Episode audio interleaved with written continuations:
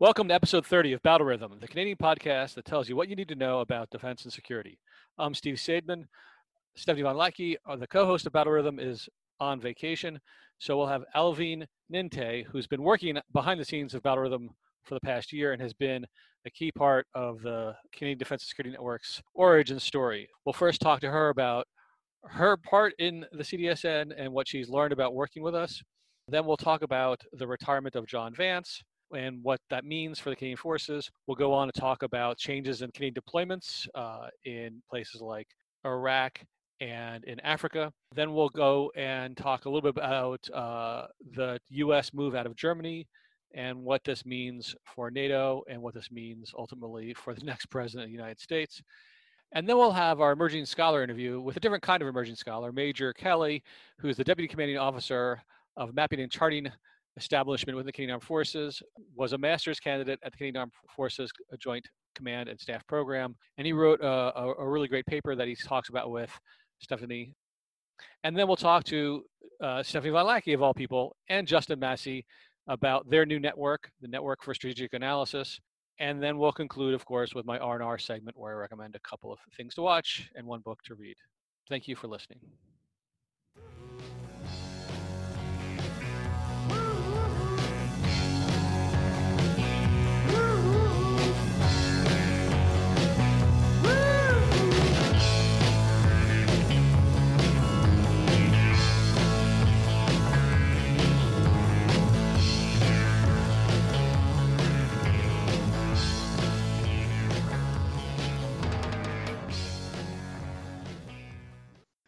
On today's Battle Rhythm, we have a special guest as Stéfanie von Hlatky is on vacation. So we're talking to Alvine Nintai, who has been the research assistant for the CDSN even before the C- CDSN existed. Welcome to Battle Rhythm, Alvine. Hi, Steve. Thanks for having me. It's our pleasure. Uh, she's been working for us since we were applying for the grants, and uh, she'll be working for us for just one more month before she moves on to her next thing. So tell us a little bit about what you were doing at first when you joined the CDSN effort. Okay, so I joined the CDSN in the very early stages when you used to describe the CDSN as a community of defense and security experts uh, looking for funding, right? I joined during the time we were, we were in search for funding. And my role at that time was working with participants and partners to put together their part of the grant application. And luckily for us, the grant gods smiled on us and the CDSN became a community that was funded. yes, the money does help, including paying for your salary. You were paid before that, of course. I don't want to say that we exploited you ruthlessly before that. But since then, what were the kind of things you've been doing for the CDSN? Since then, um, my work has become much more interesting. The CDSN has engaged in a number of projects, and I, have been part of those. A huge part of what I've done is just attend meetings that you've had sometimes with partners and participants. So that has been incredibly useful for me. I've been in meetings with senior military officers, senior policymakers or former policymakers, and I've learned so much in those meetings. Another thing I've done with the CDSN is just help put together the CDSN events. So, our conferences, the Capstone Conference being one of them, and also the CDSN flagship event, which is the year ahead. And then finally, I've also been part of doing research for the Battle Rhythm podcast since its inception. Yes, you've been a key uh, part of our podcast, helping us sound smart by giving us the news that we need to figure out uh, what was the most memorable experience? One that stands out was meeting senior women um, military officers from NATO and NATO allied countries. So these were about 11 women who were in Canada for the Halifax International Security Forum. Um, we also had them here in Ottawa and they were interviewed for the Battle Rhythm podcast. Not only did their interviews demonstrate their deep expertise and experience, they were incredibly down to earth and very open. So that was really just a highlight of my time with the CDSN. Yeah, that's episode 11 from November of 2019. The Halifax International Security Forum brings these women from across the alliance and it takes them across North America. They go to DC to learn the DC policy process. They took them to Silicon Valley to find out about high tech stuff. They brought them across Canada and they got briefed and had exchanges with people in government here. And while they were here, we had the opportunity to talk to them. I'm hoping that becomes a regular thing because it was a really interesting podcast. And yes, the women were super impressive. What was the most instructive thing about working with the CDSN? Oh, that's that's a big question because I've I've learned so much during my time with with with you and the CDSN and the rest of the team. I just have to say that first and foremost, your work ethic is truly inspiring, yours and Stéfanie's. So I will definitely take that lesson with me as I move um, move on in my professional life. But what has been most instructive for me has been understanding the importance of reaching across, building bridges, bridging gaps to forge meaningful relationships with partners and, and other people to open up the conversation and invite others into the conversation. So I think about the fact that the CDSN is a network, it only works because of the incredible partners and the scholars and other participants that are part of the network. This has led me to understand that sharing knowledge can be incredibly generative. It can lead to innovative ways of thinking about challenges. So, definitely understanding the importance of relationships, of nurturing those relationships, of expanding those relationships, and also of expanding the conversations that we can have around particular topics and bring in more people into those conversations.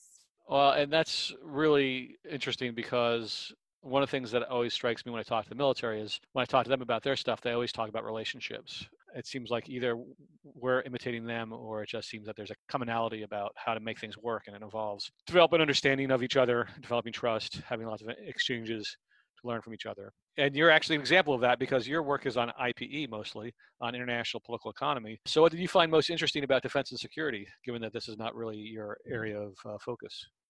Exactly. One thing that has been really interesting for me is just seeing the ways in which themes kind of occur even across disciplines or across focus. So um, when I study international economic regimes, something that comes up often is just the challenge of collective action problems. And also being in a defense and security space, I also encounter that theme, right? That so much of defense and security policy is about how to resolve collective action problems. But another part of the defense and security conversation that I found particularly fascinating is the conversation around how to diversify the military. So a huge part of what the CDS CDSN has been talking about is how to diversify and open up the defense and security space. For me, this conversation has has just been very eye-opening, looking at past efforts, evaluating their their successes and where they've fallen short, and then looking at efforts that are currently underway and thinking about how those efforts can yield better results in terms of bringing in more women into the military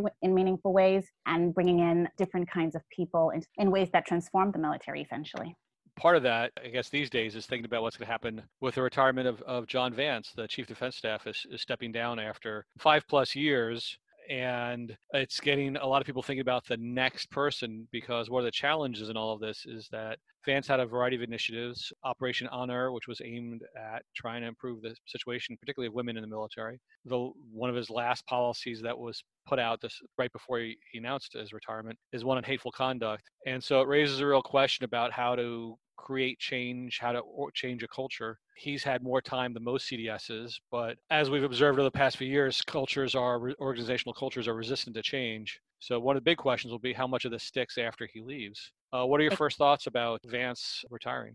Very much to your point, I thought it was interesting that in one of his final interviews before the announcement was made, or in his exit interview, I think he talked about whether he had any regrets, and he he noted that he had none, but nonetheless talked about the need for the military as an institution to continue to reform itself and to be more open to, to women, to other kinds of people. And so I just thought it was really interesting that this was the one issue he chose to highlight on his way out the need to continue to work on reforming the military from within and continue to push the military to open itself up to women, to racialized minorities, and to continue to transform itself.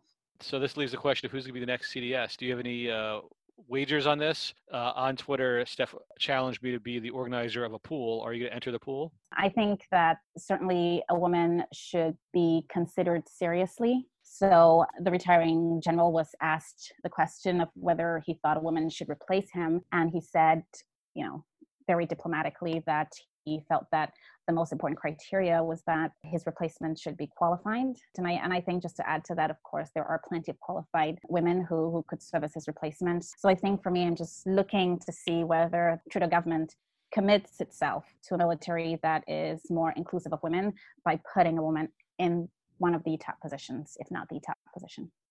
Yeah, well, it'll be very striking. I think that the Trudeau government at, at various points of time had wanted to be the first NATO country to have a, a woman as head of their military, but I believe it was Slovakia has have beaten us to it. Slovakia or Slovenia.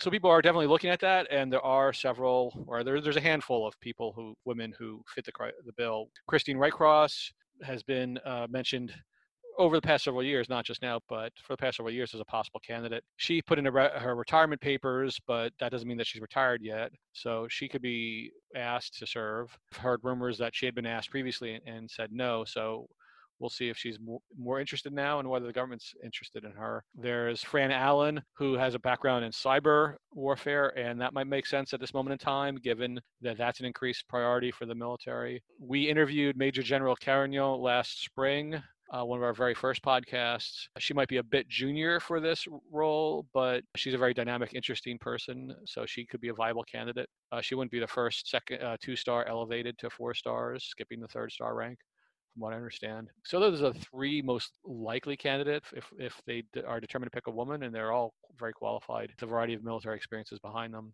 Uh, if it's not a woman, it could be any one of several men it could be any of the current chiefs of the various services, Army, Navy, or Air Force. It could be the vice chief of the defense staff, which would be Mike Rouleau, who was mentioned about in, in this capacity before he was made vice chief. Uh, of course, if the Trudeau government puts Mike Rouleau into this position, then we'll have to find another vice chief of the defense staff. And we've already gone through seven since Vance became uh, chief of the defense staff. And that's making that position look like the spinal tap drummer, which means that the, that position is just constantly in a spin cycle, which is not really good for the military since that is a key position for administrating the military. And if you want to have an organizational change, it's not just the chief of the defense staff that plays a major role, but also the vice chief in coordination with the chief and of coordination with the deputy minister and with the other people. And so that position needs some stability. But since Rouleau has only been that position for a couple of weeks, it, it, you know, changing them now would not necessarily do that much damage. But there's a, a lot of uncertainty about this. But I guess we'll find out in the next month or two who's the next leader of the Canadian Armed Forces. Which leads us to the next question of, of where are they going to be? you spotted two st- news stories one about the C 130 in Africa and the reduction of forces in Iraq. Alvine, what are your thoughts on that? With regards to the Canadian peacekeeping efforts in Africa, I thought that was interesting because, on one hand, it signals the government's commitment to continued engagement with the world, particularly with regards to peacekeeping. After digging deeper into this story, I realized that it was actually only the partial fulfillment of a promise. So other parts of, of that promise of, of greater engagement have not yet been fulfilled. So, for example, the Trudeau government also pledged a quick reaction force composed of up to 200 troops and, and we don't know whether that will happen so so yes on one hand it seems as though the government is trying to look as though it's engaging more with the world despite losing its bid for a two-year seat on the Security Council. But on the other hand, it's it's not clear that those efforts are going far enough or that they're going as far as the government promised they would.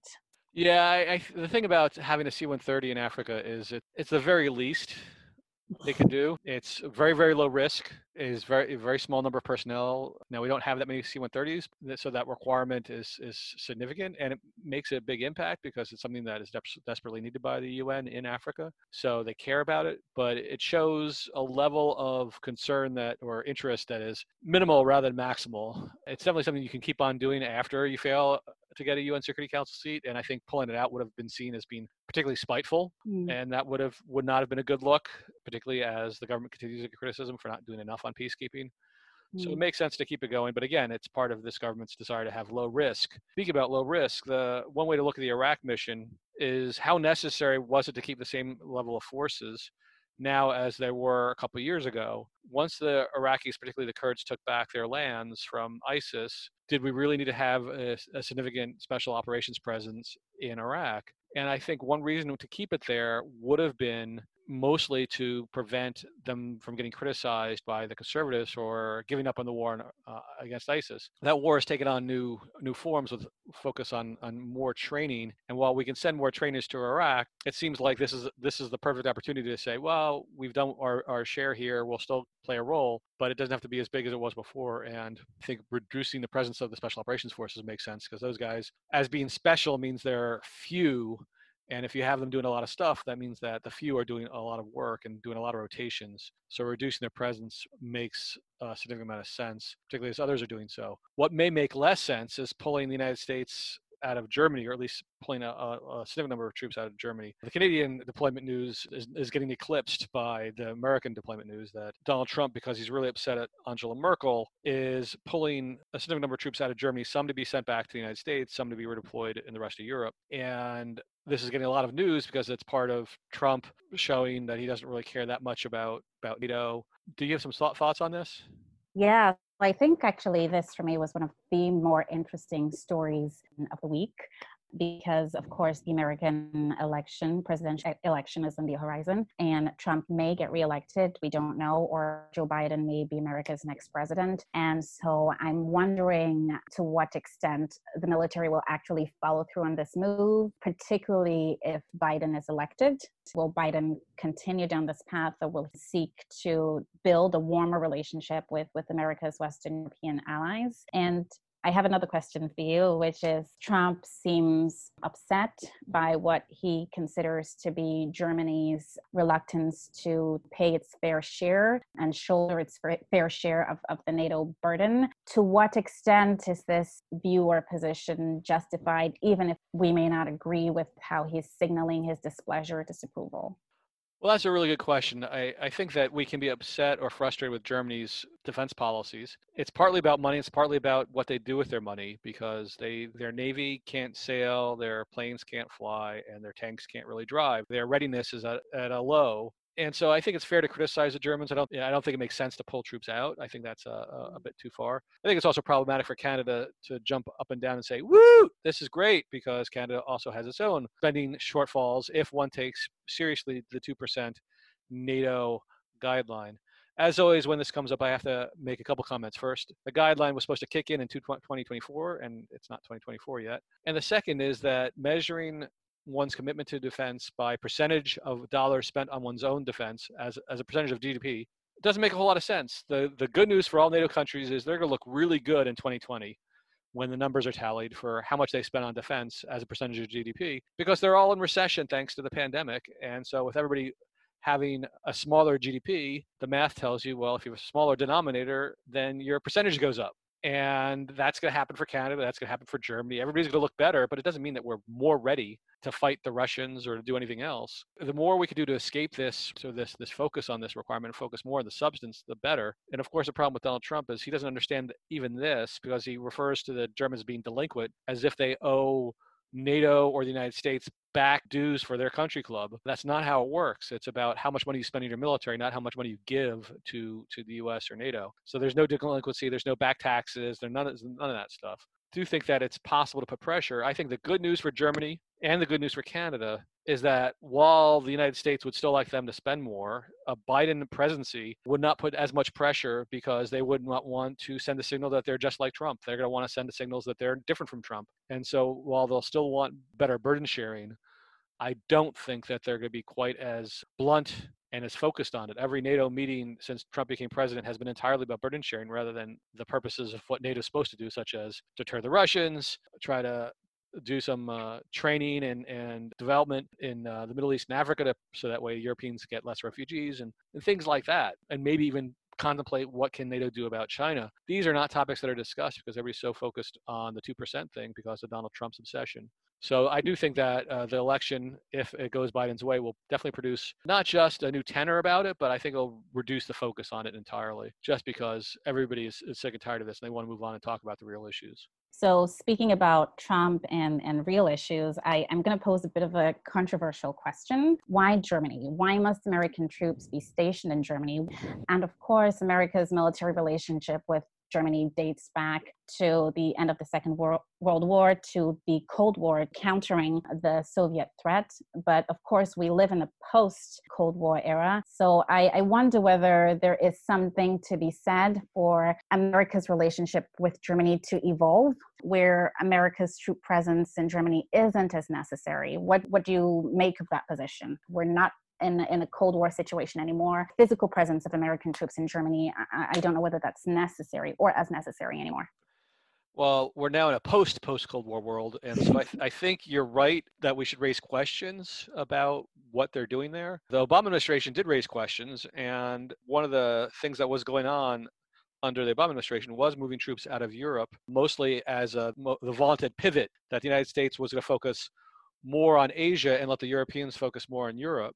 Then the Russians invaded Ukraine, took over Crimea, and have threatened the Baltics. And so you saw the return of American troops to Europe. So I think that there's still a need for American troops in Europe, and they're in Germany in large part to help facilitate the deployments to the Baltics. That had the reset with Russian relations gone better, had the Russians been content to stay within their borders, then I think you're right that we could have thought more about redeploying troops. And to be fair, the American presence in Europe is much smaller than it was in 1991. That there's many fewer troops all across Europe and particularly in Germany than during the Cold War. So it's a much smaller presence. And the focus of that presence since 1981 was first staging troops into the Balkans to deal with ethnic conflict in the Balkans, and then to supporting the American operations in Iraq and Afghanistan. That Landstuhl is the Air Force base in Germany that is, is the place where American casualties and also Canadian and other casualties land and are taken care of before they are sent to their home countries. And that was a vital part of that war effort. And for the United States and for some of its allies, Afghanistan still going on, and there's still people being harmed in that conflict. And we still have troops, as, as we talked about before, in Iraq. And so if anything happens to them, we'd want the base in Germany to be a key spot along the way back home. So they, they still serve a vital purpose, particularly given what's been going on in the Middle East and with Russia these days. The thing is, yes, we need to rethink about it, but the way this is playing out, it's not about rethinking where the United States should be in the world. It's about Donald Trump being upset at Angela Merkel. And that's simply just not a, a strategic way to behave. It's not about, you know, it's providing openings for the, the Russians, it's providing weakness for NATO, will encourage the rest of NATO to step up. They might have before the pandemic, but now the pandemic's going to gut everybody's budgets. So it's hard to see how the rest of Europe's going to spend a lot more money on defense at a time where they're going to have to pay off all the money they spent on keeping their economies afloat during the pandemic and of all the money they have to spend on everything else involved with, with COVID 19. So that was a really good question. And I'm really thankful for not only your participating on today's podcast, Alvine, but for being with us for the past two years. You've always provided a, a good perspective, a fresh perspective, since uh, you are a graduate student. You, you see the world a little differently than, than somebody who's in the business for a long time. and you're also an immigrant to Canada, so you see Canada differently than a lot of the folks in the CDSN. You also, uh, with your economist background, see things a little differently. So we're going to miss seeing the world through your eyes and we hope that you keep in touch as you move on to bigger and better things. And Steve, I just want to take this moment to thank you for being an incredible mentor mm-hmm. to me. I think that one thing that stands out is just your commitment to mentoring emerging scholars, as, as, we're called. So, so thank you so much because you're very busy, you're involved in a lot of projects, and yet you still make time to do the uncompensated work of being an incredible mentor. And you've never had a crossword for me, even when I probably didn't do things on time all right so thank you i appreciate your patience i appreciate your kindness and whoever gets to work with you after me is incredibly lucky Oh, that's very sweet. I appreciate it. And now the podcast will go to an interview with, well, Stéfanie von Hlatky and Justin Massie, who are the co-directors of the Network uh, for Strategic Analysis, also known as Le Réseau d'Analyse Stratégique. And the French is very important because they're trying to uh, improve the bilingualism of Canadian defense and security studies, which actually Alvine's also played a role in since she's the best French speaker of the folks at CDSN HQ until the recent hire of our new project coordinator after the segment with Justin and Stéfanie, we will then have my R&R segment where I'll be focusing mostly on silly stuff because we sure need it in these times. Thanks again, Alvine. Thanks, and I look forward to to working with you for one more month before you mosey onwards. Thank you for having me, Steve, and I look forward to attending CDSN events in the years to come and to being part of the CDSN family for a long time. Terrific.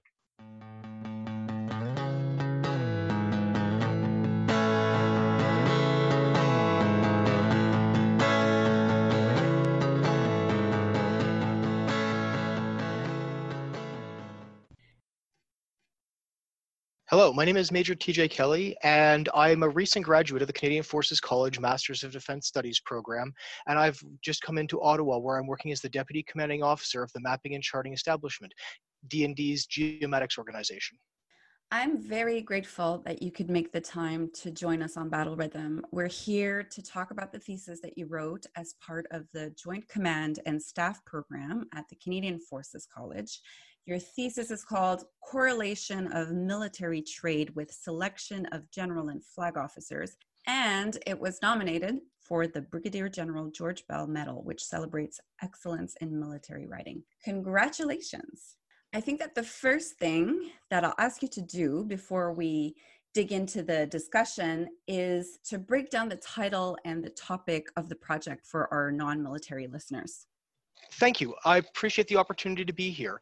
What my thesis looks at is how one's military trade affects the possibility of becoming a general or an admiral, which is a general or flag officer, which I refer to in my paper as GOFOs, a common term that's made up of the acronym, as you know, the military love acronyms. A, a, military trade is something like, for me, I'm a combat engineer. It's a specific technical skill set that I bring as an officer in the Canadian Forces. Other examples would be infantry officer or pilot or naval warfare officer. In my thesis, in particular, I look at my own trade, combat engineers, the infantry trade, the logistics trade, and the intelligence trade. As case studies, while investigating the statistics of the broader Canadian forces and how a general officer's original trade affects their likelihood of reaching those flag ranks. So, what are some common assumptions about professional advancement in the Canadian Armed Forces, according to you? When I started working on my thesis, my question was Do some trades generate more general officers than others? I was pretty sure I knew the answer, and I was right. Mm-hmm. But that information wasn't readily available. Because of the way we manage in a technical administrative sense are general officers there's no simple way of finding out which trade they came from. Those linkages are broken when they pin on their star when they are promoted to brigadier or commodore and they are officially members of the general and flag officer trade in the forces. So, so it breaks down that linkage but it still exists. The ideas make a lot of sense and, and these are not new ideas. The considerations of this sort began at least as early as 1969 when a major report known as the Rowley Report, officially the Officer Selection Board, looked into how we generate, train, and manage our officers from second lieutenants up to the general. And it makes sense for an Air Force officer to be the commander of the RCAF. It makes sense for an Army officer to command the Canadian Army. But there are a lot of other positions where there is no real affiliation of that sort. And similarly and relevantly, we consider all our generals to be equivalent. And so there's a disconnect between theory and practice, which was what led me into this investigation. What did you find in the end best explains the fact that certain trades are overrepresented in senior leadership? Trades that are overrepresented, and I say that not as a aspersion, but as a comparison to others, are the ones that are combat oriented, the very military trades. In the Army, the infantry and the armored officers in the Air Force, the pilots, and in the Navy, the naval warfare officers are the most represented trades. And then as you move away from those specialties, so the combat specialties, you see decreasing representation. The reasons for this are diverse, and there's probably a lot of conflation among them where legitimate reasons lead to ones that would not necessarily be perceived as legitimate if the biases could be untangled. And I suppose in trying to untangle all of this, it's useful to look to either other countries or other professional sectors. And in fact, this is exactly what you did in your project. You looked at the United States and you also looked at the civilian sector. So, which lessons did you find might be helpful when looking at changes we may consider in the Canadian Armed Forces? Well, looking at those, I found that there's actually not a lot of academic writing on these topics for anyone. The only ones that I found a fair amount of research for was the US Army. The US Army has a very different fundamental position from the Canadian one simply due to its size. And I say the US Army, the US military in general, but much of the writing I found was specific to the Army. Generally, the parts that are more joint reflect the same general perspectives as the Army writings that I was looking at. And they see a very similar perspective. I also looked at civilian executives. In the private sector, there's a fairly limited amount of research about how CEOs and C suite executives are chosen, but there is some. And that research tends to follow the same method of thinking. Where do they come from and how do they get there? A lot of the research is really focused on how to replace CEOs and who can be switched in, but the look at what their background is as opposed to what the company situation is is fairly thin.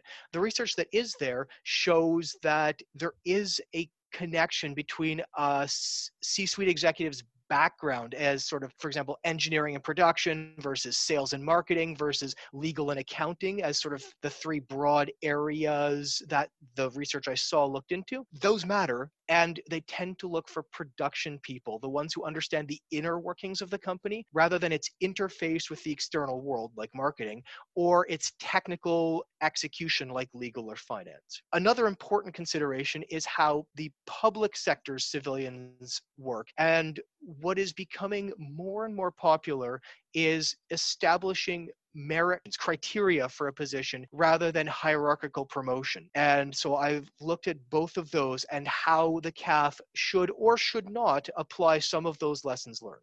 Okay, so let's talk about that and perhaps specific recommendations you might have for the military and how to improve advancement. How much change do you think is required from the status quo in the Canadian context? What my research shows is that we have a two part problem and we can gradually fix both parts to generate a virtuous circle. These two parts are to increase the institutional respect for the capabilities of the officers of the support type trades to understand, as General Daw explained, that operations are support and support is operations. that These two are intimately linked. That someone who can command, organize, and manage the logistics support for a major operation is a commander and a leader. They aren't just a supporter, which a lot of CAF culture currently sees them as. In order to build this up, we need to put our supporters and have these support trades given access to more critical leadership positions and roles. There's things like infantry battalions don't belong to logistics commands. That's not what I'm talking about. But maybe base commands, training establishments, many of the enabler functions that are often commanded by combat arms as grooming positions for future generals need to be shared uh, by talent or in some way more general than this is an infantry billet. They put their best guys there. The flip side is that as we do this, those support trades need to put their best people there and really demonstrate the capability that their leaders have that their competence and aptitude if we see people put into those positions who are very technically focused rather than the leaders that those joint multidisciplinary positions require, then that will further reinforce the perception that the support trades are just support trades and not suitable leaders at the institutional level. Well, it sounds like overall you're advocating for picking senior leaders based on talents and experiences rather than trade, which makes a lot of sense to me. Let me switch gears and ask you more about personal side of this journey because uh, you took quite a bit of time to engage in this kind of research. And when you reflect back on the whole process of writing out this paper, why do you think this research experience is important for the next stage of your military career? I think that where I am now, I am not quite on the cusp. We see that more as a lieutenant colonel or a colonel, but I'm getting ready for it. And furthermore, I am working as a deputy commanding officer as the senior major in my unit, trying to set an example for the junior majors.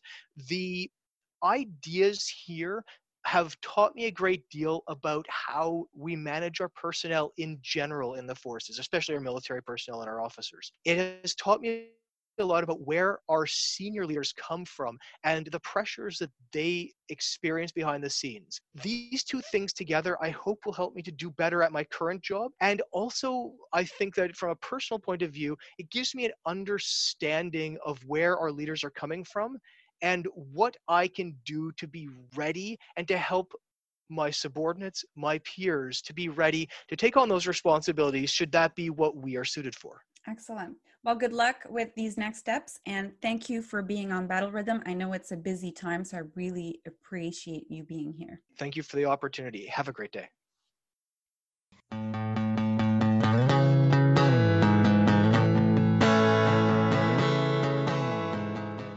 For the interview today, I'm going to be talking with Justin Massie of the University of Quebec at Montreal, and not a stranger to the podcast at all, the co-host of Battle Rhythm, Stéfanie von Hlatky of Queens, as they are the founders of a new network for defense and security in Canada called the Network for Strategic Analysis. Uh, welcome to Battle Rhythm. Thank, Thank you. you. So the first question to the two of you is the obvious one, which is why a new network? Why a francophone network or a bilingual network emphasizing French security scholars?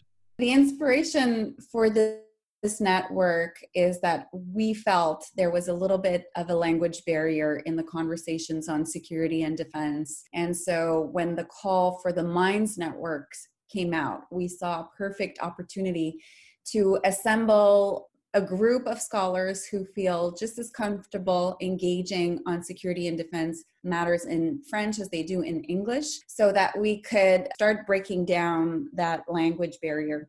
And when we gathered these scholars, we also not only had to think about the linguistic aspect of, of our network, which is really important to us, but we also had to think about a coherent and overarching theme for the network. So, by assembling this group of scholars, we saw that international security cooperation was really going to be what would anchor our network thematically. And then from there, we broke it down into three research axes. One focused more on great power dynamics and how a country like Canada can foster international security cooperation in this new international security environment. Uh, the second research axis is international organizations like NATO, like the UN. And the third research axis is on capacity building and the types of partnerships that Canada fosters all over the world. Well, that's that's a really good a quick summary of what you guys are going to be focusing on. Justin, how does uh, the research of these these themes fit into what you do in your own research?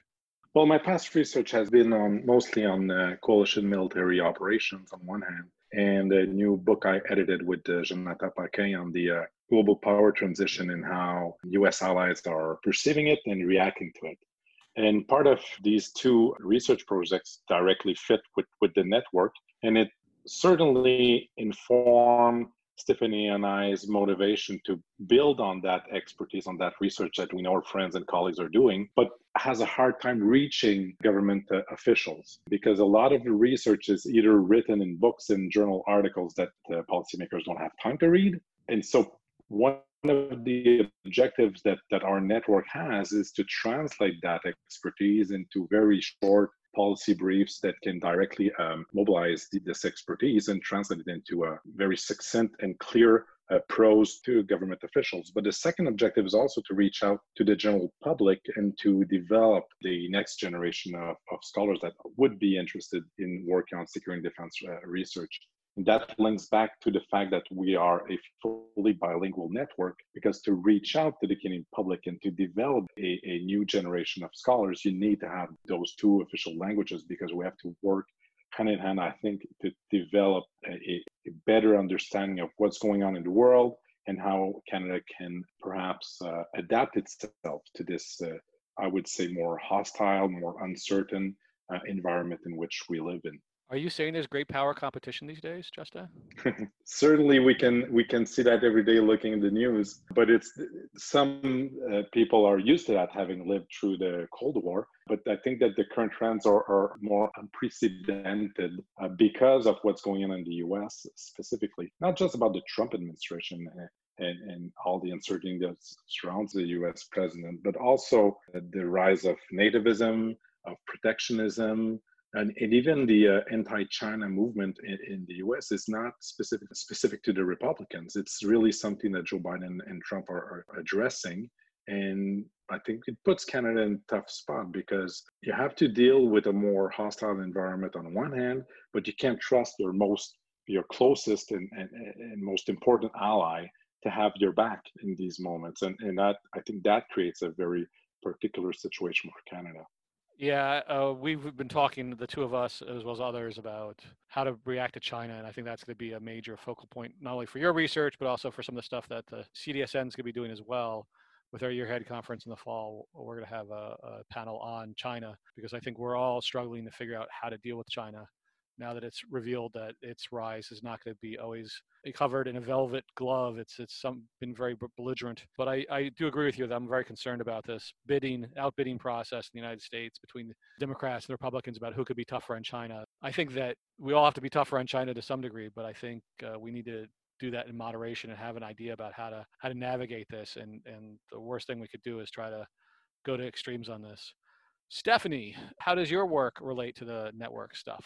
Well, as you know, my work has a big focus on NATO and whether it's through the prism of NATO operations or nuclear deterrence or even more recent adaptations of the alliance, like its adoption of a women, peace, and security policy and action plan. So I see my research fitting most neatly, perhaps, in the second and third research axes. So where we look at the role that international organizations can play in the defense of Canada, and also in terms of uh, military capacity building, because NATO has been doing more and more of this through its various training activities. And so the research, whether it's focusing on, on NATO operations or how NATO has institutionalized gender guidelines within its activities, there's a clear connection there. As well, like the three of us are, are, are, really involved in Canadian defense conversations and, and, debates and policy debates. So, of course, that brief exchange that, that you had with Justin about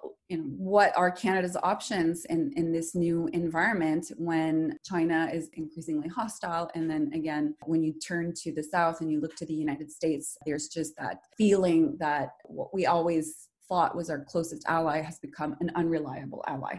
So, definitely, uh, the first Axis on Great Power competition is an issue that you find yourself constantly revisiting. And of course, that's been the case on this podcast with you, Steve, uh, but also has huge implications for our research as well in, in academia. And then, of course, through through it all, and not to jump ahead on, on the conversation, but COVID 19 has forced us to both revisit our research priorities as scholars, but also how we think about this network. So that has been a consideration that has just been inescapable, as have you, Steve, with the CDSN. Well, since you stole my thunder, why don't you just answer the next question, which is how are you guys changing, adapting to the COVID environment in terms of the plans of the network? I assume big in person conferences are not going to be the thing to do anymore for at least a little while. So, what are you guys going to be doing with your time, money, and staff for getting the network for strategic analysis, and you can say the acronym in French much better than I can, or say the name in French. How are you guys adapting besides finding yourself a logo, which is the most important thing for any network? well, I can start, uh, Steve, and the, the name in, in French is uh, Le Réseau d'Analyse Stratégique. Uh, what I'm most concerned about is the students because uh, we are able to do our workshops and conferences online because we have these established links already that we want to strengthen, but the students may not have those connections already. And it's a lot harder, let's say, for students to be able to engage in, in research and policy debates online and to make those connections if they haven't made prior connections in person. So I think for me, the most urgent thing to figure out, and this was kind of a, long-winded background is what we can do and, and set in motion right away so that students are not disadvantaged in this particular period in time which is very new to, to anyone and, and very difficult to adapt to. So for the students uh, in answer to, to my own question i think that focus on professional development will be key. I think that's a really great way to bring people together to talk about the security and defense issues, but to do it in a way that promotes skill building. So, Justin and I were discussing, for instance, about one of the first uh, professional development seminars that we want to hold, which would be you know how to write a policy brief and this session would be held in french but you know when you're doing your research and you're writing these long articles and, and we know we need to translate those research outputs into more digestible formats for a broader audience whether that's you know Canadian public or people in government, it's not always easy to know what to emphasize. You know, how much of your analytical framework to include, how much empirics to, to build in to your policy brief, and then how to articulate your recommendations in, in the most compelling fashion. So I think these professional development seminars will be will offer some good networking opportunities because those are smaller group settings there's a lot of interaction there's a lot of opportunities for feedback. You talk about your research but at the same time uh, you talk about it in very practical terms. So those are the little adjustments that we've had to make having to compensate for the fact that we can't meet in person. If i may add uh, Stéfanie and i are the product of the former DND's program called the Security and Defense Forum. And that, I think, was cut in 2011 due to a perceived lack of, of results. But I see on an everyday basis its results, and it's the fact that I'm most of my uh, colleagues work on, on security and defense issues have been funded when they were graduate students with that program. That program led them to research, to perhaps not have a part time job on the side, but actually work on research and really focus their interest on security and defense papers, uh, conferences, and everything. It gave me and many others significant opportunities to work on this.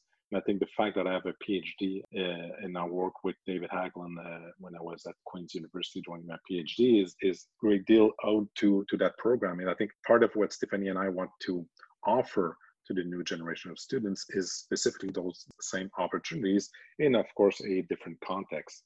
So one of the things we're doing also that we had planned to do actually before the pandemic erupted was um, to have very short videos on trending issues relate those issues to the research that our uh, network members are doing. And so we've started doing those those videos with partnership with the CERIUM at the University of Montreal.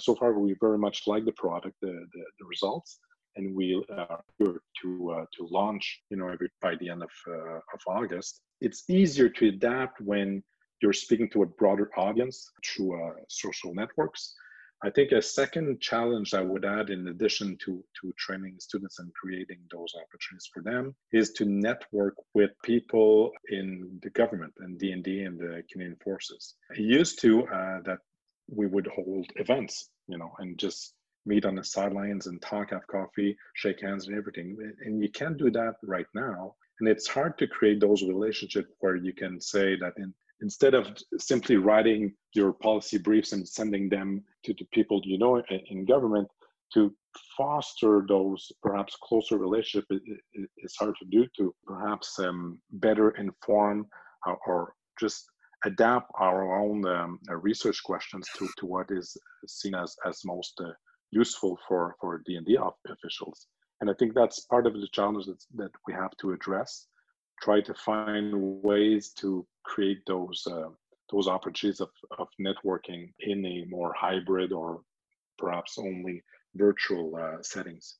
And just one last thing, one of the most obvious ways in which we've adapted is to build COVID 19 into our research outputs. Our very first uh, publications on, on the website that will go live very soon were related to COVID 19 and, of course, how this has impacted and created uh, new concerns for Canadian defense from the safety of the armed forces to the way that we conduct our operations abroad. And one of our research leads, Theo McLauchlin from Université de Montréal, uh, wrote a, a really interesting policy brief on uh, how COVID 19 is impacting capacity building. And that will also be the topic of his first uh, set of seminars due out this fall. So the, the, more direct impact, I suppose, is in terms of the actual topics that we're covering, because COVID 19 has a direct impact there too. So you guys are doing this stuff at a very interesting time, and one of the interesting things that's going on these days is that the culture of the CAF may change with a new leadership. One of the favorite games in town is to try to guess who's going to be the next CDS, and Stéfanie has blessed me with a responsibility of organizing the betting pool so that folks inside the academic defense community. But since you guys shared with me your your ballots, your your your bets, I'm curious as to what you expect to happen when Justin Trudeau gets a, a breather from testifying on various scandals and has to think about replacing Jon Vance with a new CDS. Justin, what are you thinking? What's what's your bet? I won't go into uh, specific names, but my hunch would be to appoint a woman, the first woman as a CDS. I think it's a good opportunity. If you want to change a culture, you have to to show that change right from the from the top and i think it would be a, a, good opportunity especially for a government that says is all about gender equity. Perhaps that could be a significant uh, way to show it in concrete ways. There are a few candidates uh, that, that are that are um, possibilities right now for that for that position and i think it would be the smart move. However i'd caution that new person whoever it is that with the new cds uh, position that person will have um, i would say a difficult mandate. I think that trying to convince Canadians to keep the current, if not increase it, because specifically, as we said earlier, uh, that hostile environment in which we live in now, and we the lack of reliability from our most trusted ally used to be most trusted ally i think puts canada in a tough position where we have to uh, rely more on ourselves than on others. And that of course needs budgets to support that self-reliance. And unfortunately i don't foresee in a mid-covid recession a good uh, context for for keeping the current if not increase the, the DND's budget in all of the past recessions that Canada went through, the defense budget was always cut to uh, mitigate the impact of that recession. It's hard for me to imagine that today would be different, despite the fact that the needs would be even more important than, than the one we had uh, foreseen the last um, defense policy review in 2017. And I think so.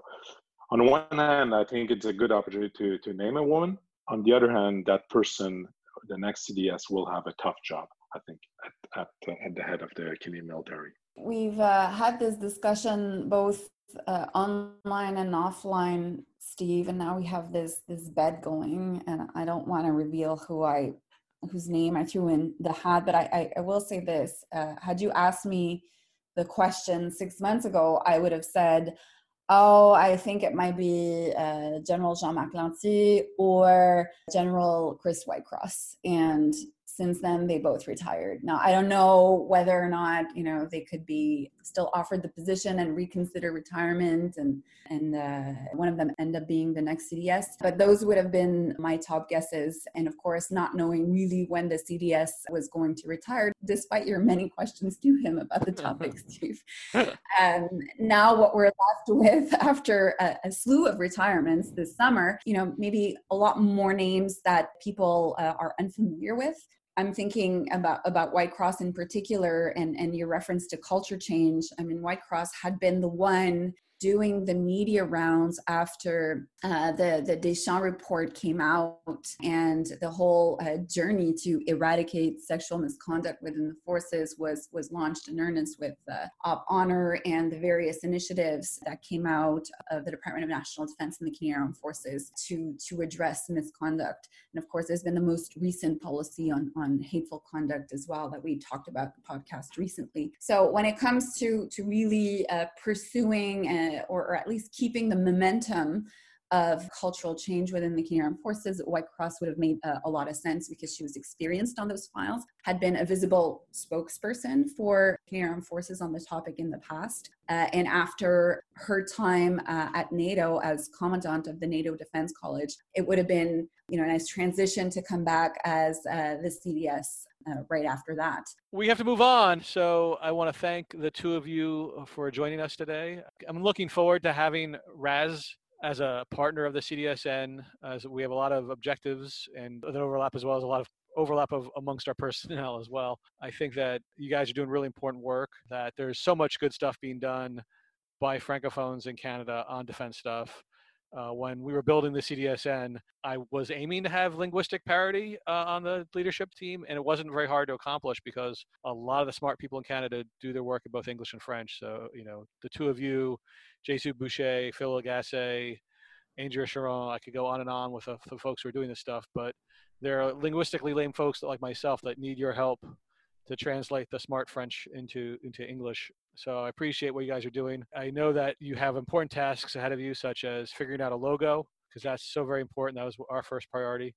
And we'll be working with this new network to create a spin-off podcast in French so that way battle rhythm can have a french partner we're working on that now and hopefully we'll be able to and launch in the fall and again i congratulate you two on your success in getting this grant i wish you luck in doing all the requirements that that DND imposes upon you guys. We're here to help you in everything that you guys do now and into the future. So good luck and uh, thanks for being on Battle Rhythm.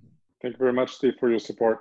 Much appreciated. Thank you. Very excited about the next steps, and I'm glad that we got to talk about the réseau d'analyse stratégique on Battle Rhythm.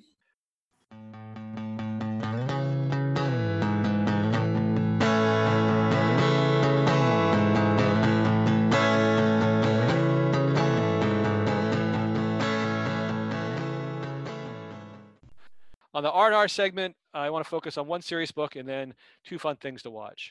The serious book is uh, Caitlin Talmadge's Dictator's Army.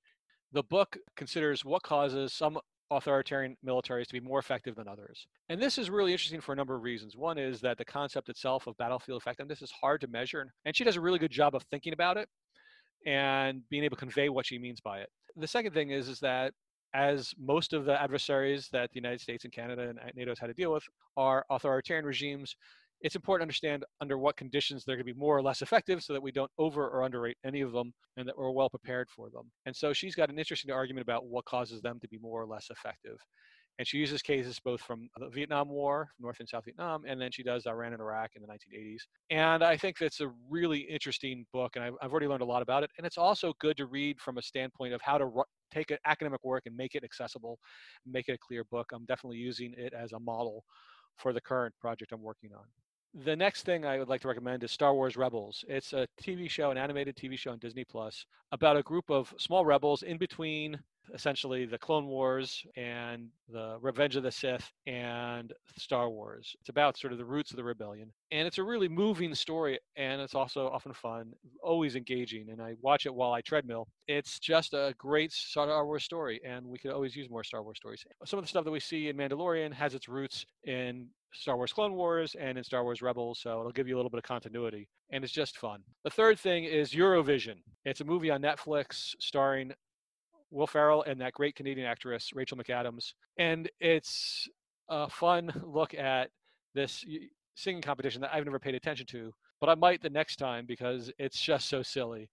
And it has in the movie a lot of the real contestants, where the focus, of course, is on these two strange Icelanders who fall into the competition. And then hijinks ensues. The songs are funny and sweet and amusing and interesting, and the performances are amazing. And it runs a little long, but I think we could use some long, silly entertainment at this time. So those are what I recommend for this week. Be well, wash your hands, wear a mask, keep your distance, stay at home, and just find ways to, to get through it. Take care. We'd like to hear your questions and your comments, and so please send them to us at Twitter address at CDSNRCDS or email them to cdsn.rcds at outlook.com. Thank you.